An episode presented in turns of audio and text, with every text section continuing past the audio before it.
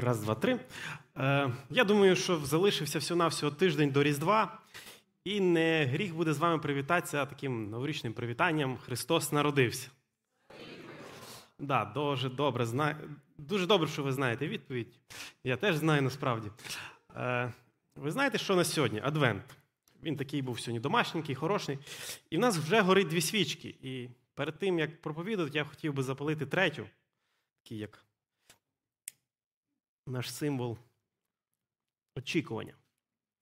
Наче загорілося.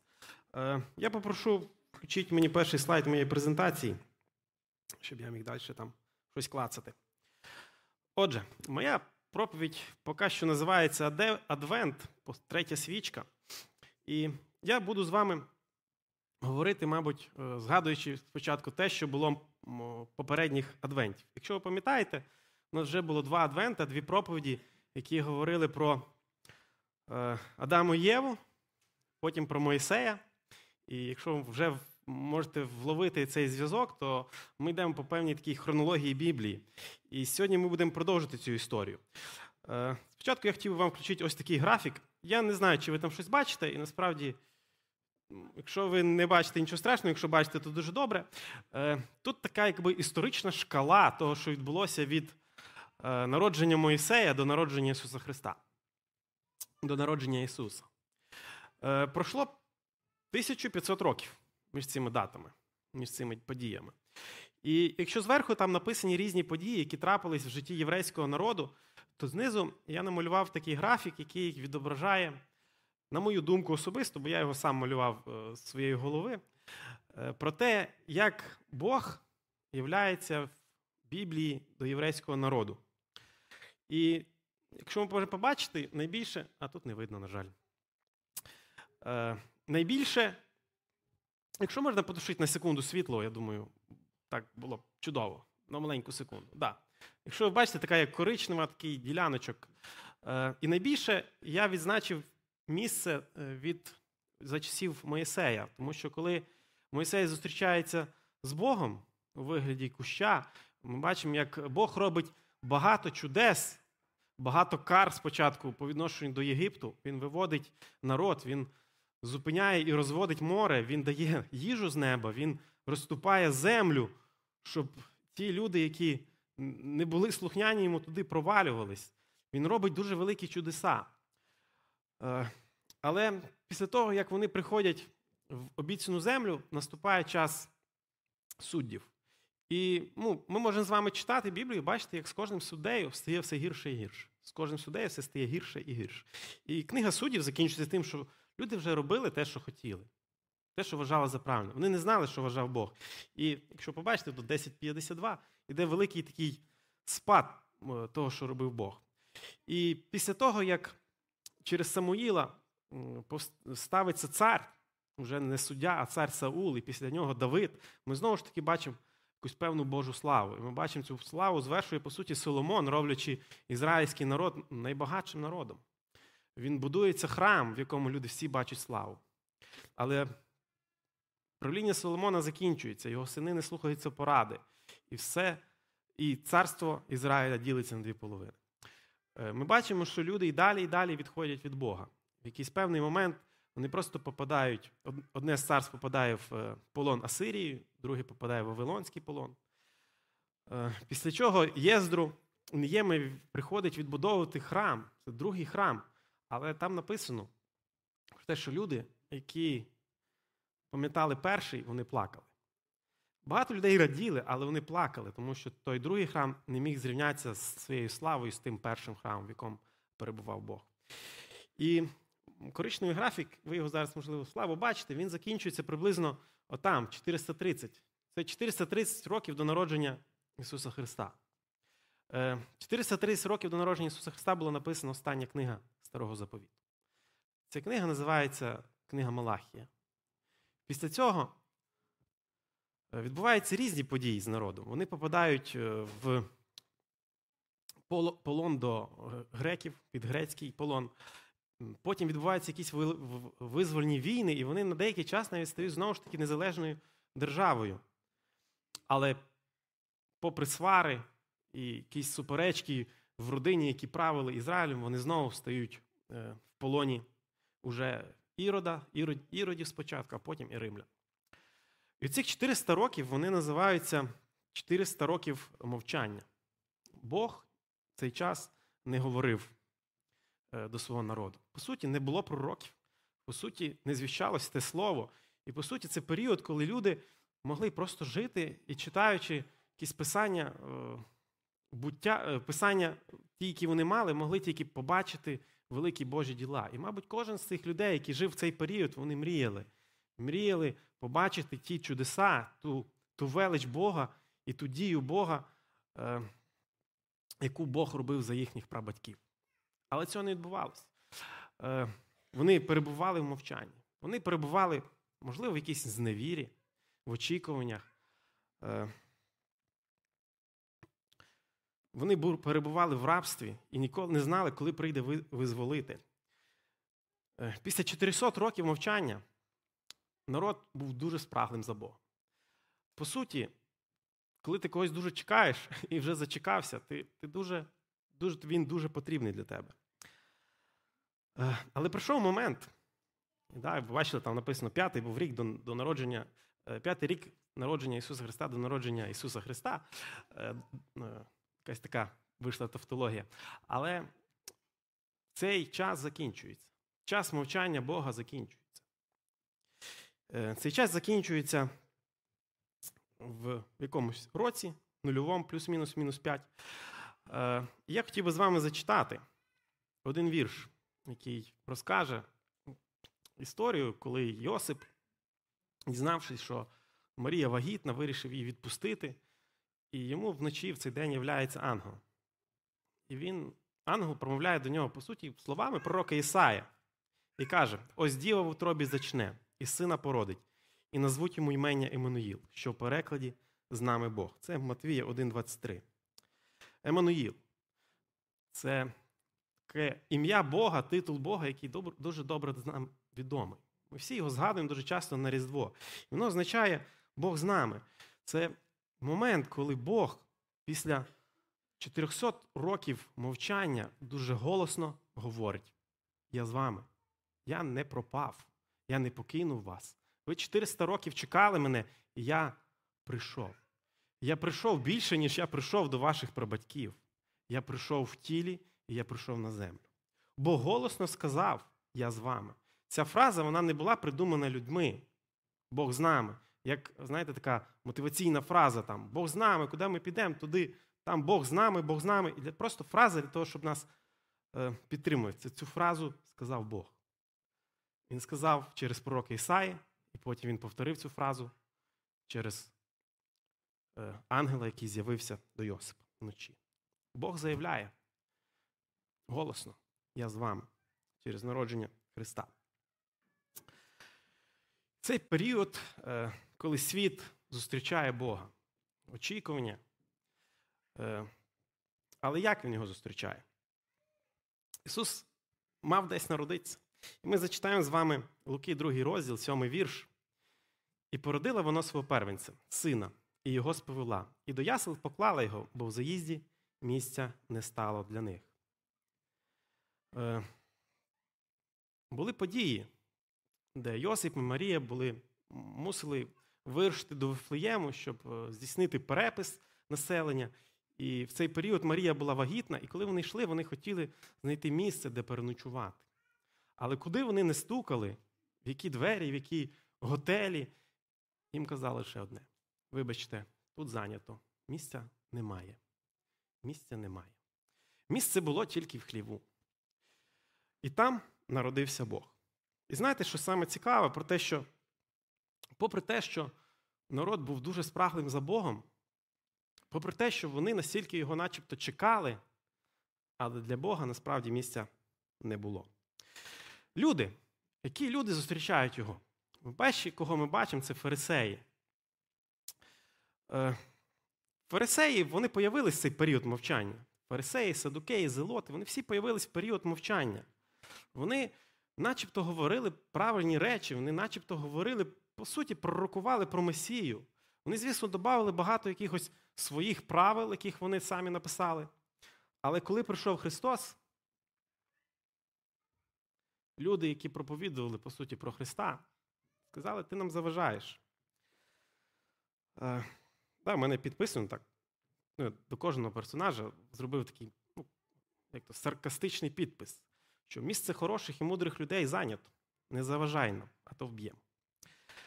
Е, Івана, 11 розділ, 47-48 вірш. Тоді первосвященники та фарисеї скликали раду і казали, що маємо робити, бо цей чоловік прибагато чуд чинить. Якщо так позаставимо його, то всі в нього вірують, і прийдуть римляни та й візьмуть нам і край, і народ.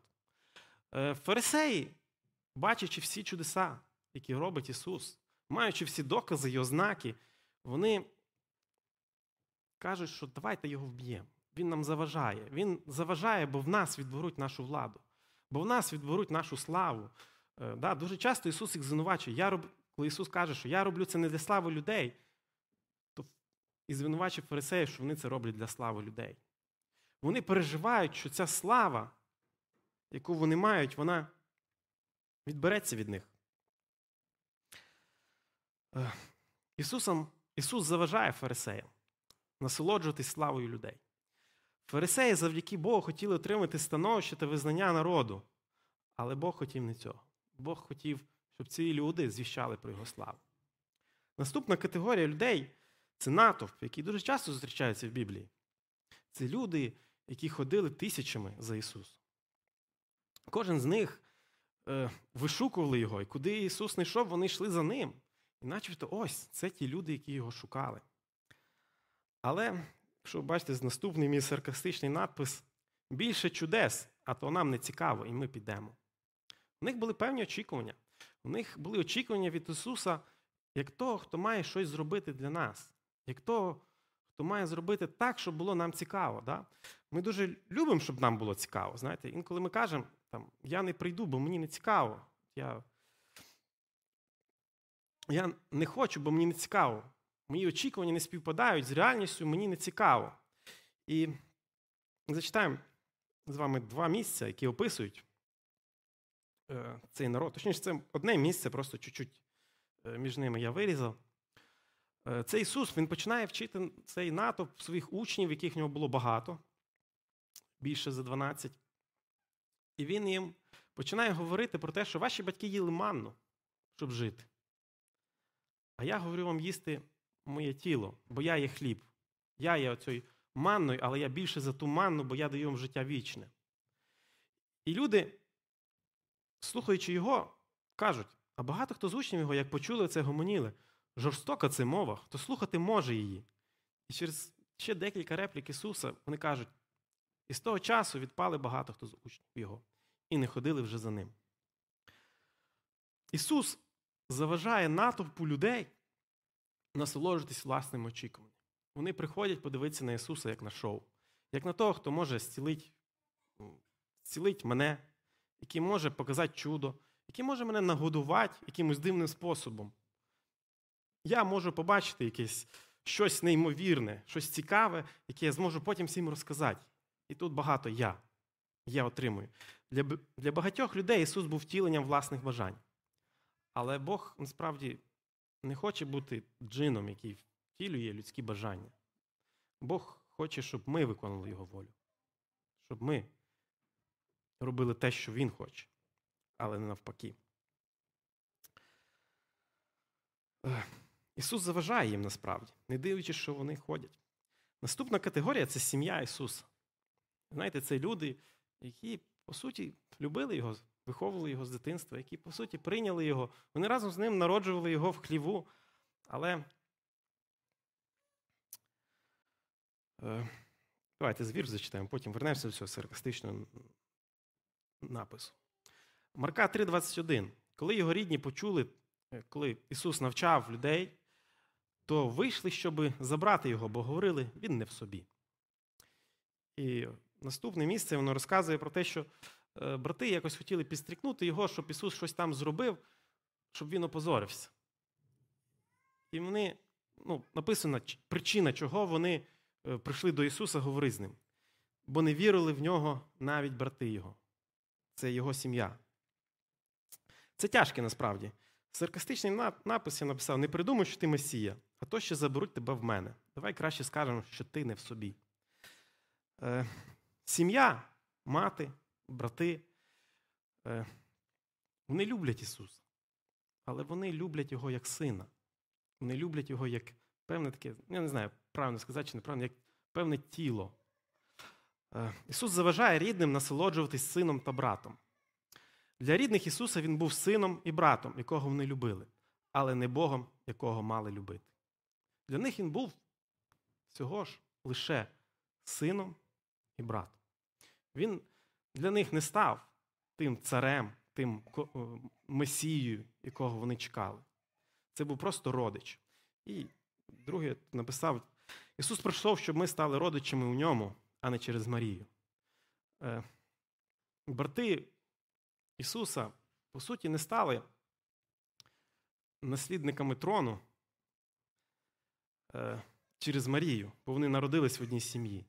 Але вони можуть стати, і ми можемо стати родичем Ісуса тільки тоді, коли ми вдягнемося в Ісуса, щоб стати е, тими, хто отримає спадок від Бога, то там буде з ним разом. Ми можемо стати родичами з ним.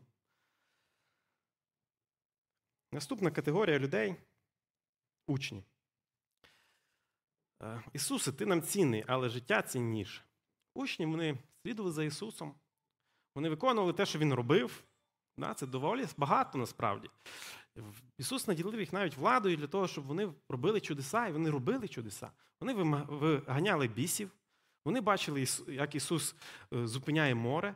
Вони бачили дуже багато, щоб вірити. Е, але хотів би зачитати вам уривочок. Е, коли приходить Юда, він зраджує Ісуса. Бачимо якісь там певні перипетії з учнями, але в кінцевому результаті учні всі тікають. Написано, що хтось один взагалі втік голий, такою, знаєте, позорним е, втечою, такий, позор, мав позорну таку втечу. Е, і далі Петро, як самий такий сміливий учень Ісуса Христа, як самий завзятий учень Ісуса Христа, який постійно казав, що я тебе ніколи не кину. Я тобі бажаю самого кращого. Я, Я завжди буду, я найкращий. Вони завжди сперечалися певного роду, хто з них кращий. І в один момент, коли всі розбіглись, Ісус іде далі, а схопивши його, Ісуса, повели й привели у дім первосвященника. Петро ж здалека йшов слідкома. Як розклали ж огонь серед двору, і вкупі сиділи, сидів і Петро поміж ними.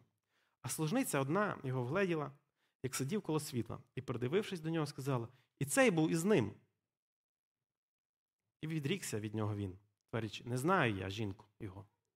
Це відповідь Петра. Незабаром вже другий побачив його та сказав: О, ти від отих. А Петро відсказав: Ні, чоловіче. І як часу минуло з годину, хтось інший твердив і казав: По правді, цей був із ним, бо він галілеянин. А Петро відказав: Чоловіче, не відаю, про що ти говориш. І зараз, як іще говорив, він півень заспівав. Це історія зради Петра.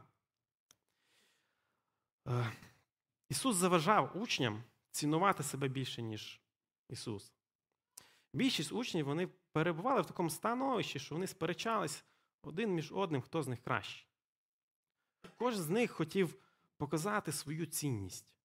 Ісусе, я цінний, постав мене по праву руку свою, там, в своєму царстві. Ісусе, я цінний, ні, я цінніший, ні, я кращий.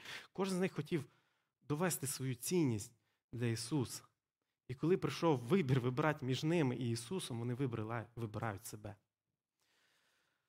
Е, Бог хоче, щоб ми покладались на нього не тільки в цьому житті. Да? Е, випробування перед Петром трапилось, чи ти довіряєш мені навіть своє оце ж земне життя, чи ти цінуєш себе більше. Але саме цікаве цьому ривку, про що я хотів би сказати, це ці речі, які я виділив. Вони повторюються в інших вершах, які були трішки вищі, але тут я виберу, виділив. Коли, як часом минуло з годину, хтось інший твердив і казав по правді, і цей був із ним. А Петро відповідає: чоловіче, не відуй, про що ти говориш. Е, Чуєте цю фразу? Він був з ним. Він був з Богом. Чуєте? Дивіться, це він був з Богом. Але Петро каже ні. Бог каже, я Еммануїл, я з вами. Але людина відповідає: ні. Я не з Богом, я його не знаю. Ні. Йому місця немає. Цікаво. Світ знову виявився не готовим до приходу Бога. Бог приходить в своїй плоті, каже, що Він з нами, але серед кожного типу людей, яких він зустрічає на цій землі, всі кажуть йому: ти нам заважаєш, щось в нас є цінніше. Наше серце зайняте. Нас тут зайнято. Зайнято нашим бардаком, нашими якимись речами, які ми любимо. Будь-чим. Тут є що, що хочеш, але не ти. Світ не готовий. Історія циклічна. Якщо ви пам'ятаєте, ми з вами говорили про Адама і Єва. Вони були в раю, і Бог їм каже: не їжте з плоду цього. В якийсь момент вони спокушувані е, змієм, куштують цей плід. І коли Бог приходить до них, де вони? Вони ховаються в кущах. Вони заховані в кущах через те, що вони згрішили, через те, що вони не послухались Бога. Вони не були готові до Його приходу. Вони не подумали, а, ну, а, як а раптом він прийде. Для них в серці зайнялось саме я більше, ніж вони. Наступна історія, про яку говорив Саша, він говорив про Моїсея. Якщо ви бачите цю картинку, там Моїсей на горі, він йде до Бога спілкуватись, бо народ каже, що ми боїмося Бога. Хай він говорить тільки з тобою. Нам буде так легше, коли після тих всіх чудес, що Бог робить у житті ізраїльського народу, всіх тих проклять, які вони бачать е, в єгиптянах, як Бог їх карає, щоб вивести їх, після того, як розступається море, після того, як з неба падає їжа, вони кажуть, давайте зробимо тільця. Да, Цього бичка золотого зробимо. Ми його зробили. Ми його зробили, він нас вивів. Ми самі себе вивели, правильно? Ми. Ми. Це все ми. Боже, ти нам не треба. Ми. Навіщо поклонятися тобі, якщо ми можемо поклонятися тому, що ми зробили? Люди знову не готові прийняти Бога. Бог приходить звільнити їх від рабства, щоб стати їхнім царем. Але вони хочуть бути царем свого власного життя. Наступна історія це коли вже сам Бог стає людиною і приходить в цей світ. Ми бачимо поцілунок Юди. Іди, геть. Ти не з нами. Ти, Боже, не з нами. Ми відрікаємося від тебе. Цікаво, світ виявився не готовим. Світ виявився не готовим до того, щоб прийняти Бога. Не готовим до того, щоб звільнити своє місце в своїй кімнаті, в своєму домі, поставити, е, прибрати, поставити якісь тарілки, посуду для того, щоб прийняти Ісус. Світ не готовий. Е, пам'ятаєте цю книжечку? Да? Я її сфоткав, щоб вона була велика. Я вдома хотів сфоткатися разом з нею так, для того, щоб привернути ще більше уваги до цієї книжечки. Е, рік назад ми по ній робили адвент. Багато хто зміг її собі придбати, хто не зміг, читав в інтернеті. Але другий день тут класно написана одна історія. Я вам зачитаю, якщо можна, уривочок. Не короткий, але він класний. Суть різдвяної історії в тому, що Спаситель народився з готовністю, щоб врятувати неготових людей від них самих. Адже іншого виходу просто не існувало. Ісус був готовим покинути велич і сяйво вічності, щоб прийти у наш зламаний і стражденний світ. Він був готовим прийняти людську плоть з усіма її слабкостями. Він був готовим до безславного народження у хліві. Він був готовим прийняти залежність дитинства. Він був готовим наразити себе на всі труднощі життя в цьому грішному світі. Він був готовим виконати свій закон. Він був готовим у всьому виконувати волю свого Отця. Він був готовим служити, коли насправді сам гідний того, щоб служили йому. Він був готовим до того, що його не зрозуміють, і будуть знущатися з нього. Він був готовим до несприйняття і жахливої несправедливості. Він був готовим говорити про те, що завдасть йому шкоди. Він був готовим привселюдно пережити насмішки і цькування. Він був готовим пережити фізичні тортури. Він був готовим пережити нестерпний біль, коли від нього відвернувся отець. Він був готовим померти. Він був готовим воскреснути і вознестись, щоб стати нашим невтомним заступником. Ісус був готовий. І на початку тут написано: Ісус знав, що прийшов не лише для того, щоб проповідувати Євангеліє замісної жертви, але щоб стати цією жертвою. Він був повністю готовим до цього. Цікаво про те, що ми були не готові до нього. Ми чекали його 400 років мовчання. Е, всі ті книги, які були написані про діла Божі, вони не справили ніякого враження, а десь відвели нас. Але Бог, не дивлячись на нашу неготовність, виявився готовим. Він виявився готовим принести себе в жертву ради нас, ради людини. Він приніс себе в жертву не просто так. Він приніс себе в жертву ради того, що нам було місце у світі, де для нас не мало бути місця. Да, Цікава фраза. Бог прийшов в цей світ, де йому має бути місце, але ми сказали, ні, тобі місця нема. Але Бог помер в цьому світі і був над ним знущалися для того, щоб ми могли попасти в рай. Рай це місце, на яке ми не заслужили. Рай це місце, яке ми не можемо е, завоювати своїми силами. Да? Написано, от сьогодні Віталік згадував історію про багатого юнака, який багато виконав, і люди дивувалися. Як так? А хто ж тоді може війти? Знаєте, сама навіть праведна людина своїми ділами, вона не може завоювати собі місце в раю. Але тільки через те, що Христос був готовим до нашої неготовності, щоб спасти неготових людей, да? Повтор, такий маленький, щоб ми мали місце в раю. Е, не знаю, для мене це сильно, для мене це щось неймовірне про Божу любов, про те, що він пережив, і про те, що він відкрив двері до свого світу. Він відкрив своє серце, і там нас чекають. Єдине, що нам залишається, це повірити в нього і довіритись йому. Відкрити своє серце для того, щоб він був тими дверима в цей чудовий світ, на який ми не заслужили, але він нам його дав. Давайте помолимося.